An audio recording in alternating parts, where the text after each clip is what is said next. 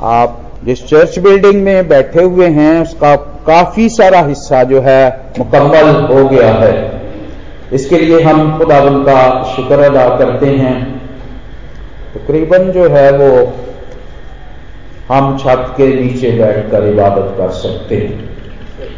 लेकिन ये छत जो यहाँ तक मुकम्मल हुई है, इसके लिए कुछ जो है वो हमने मटीरियल उधार उठाया है, जिसमें सीमेंट और सरिया, जिसकी लागत पाँच लाख है।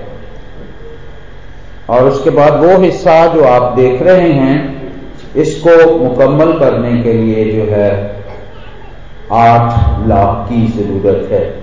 और इस तरह कुल मिला के तेरह लाख जो है वो हमें चाहिए ताकि ये छत जो है वो मुकम्मल हो सके। उसके बाद थोड़ा सा काम जो है वो छत, इस छत के ऊपर रह जाएगा। और जब मैं ये तमाम अखराज देख रहा था, मैंने अपने दिल में दुआ की। और दुआ के बाद जो है, मैंने तखमीना लगाया है। ये हमारे लिए कुछ भी नहीं है। और तखमीना ये है कि ये तेरह लाख जो है, अगर एक एक लाख दें तो तेरह लोग चाहिए। अगर पचास हज़ार जो है वो हम दे सकें तो छब्बीस लोग चाहिए। अगर पच्चीस हज़ार जो है कोई कर सकता है तो हमें बावन लोग चाहिए।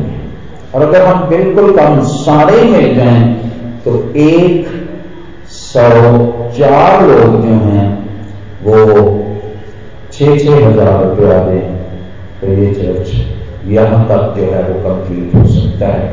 आपको खुदा जो है वो जिस तौर से, जितनी रकम के लिए, जितने डोनेशन के लिए उभारता है, आप ज़रूर जो है इसमें हिस्सा लें। ये कोई बड़ा काम नहीं।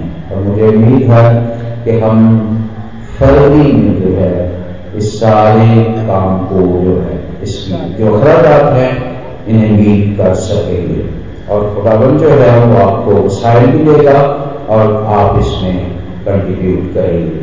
सो so, खुदावन जो है वो आपको बरकत दे। आप इसमें जितना जितना हिस्सा भी डालना चाहते हैं क्योंकि जो उधार है वो हमने जल्द लौटाना है।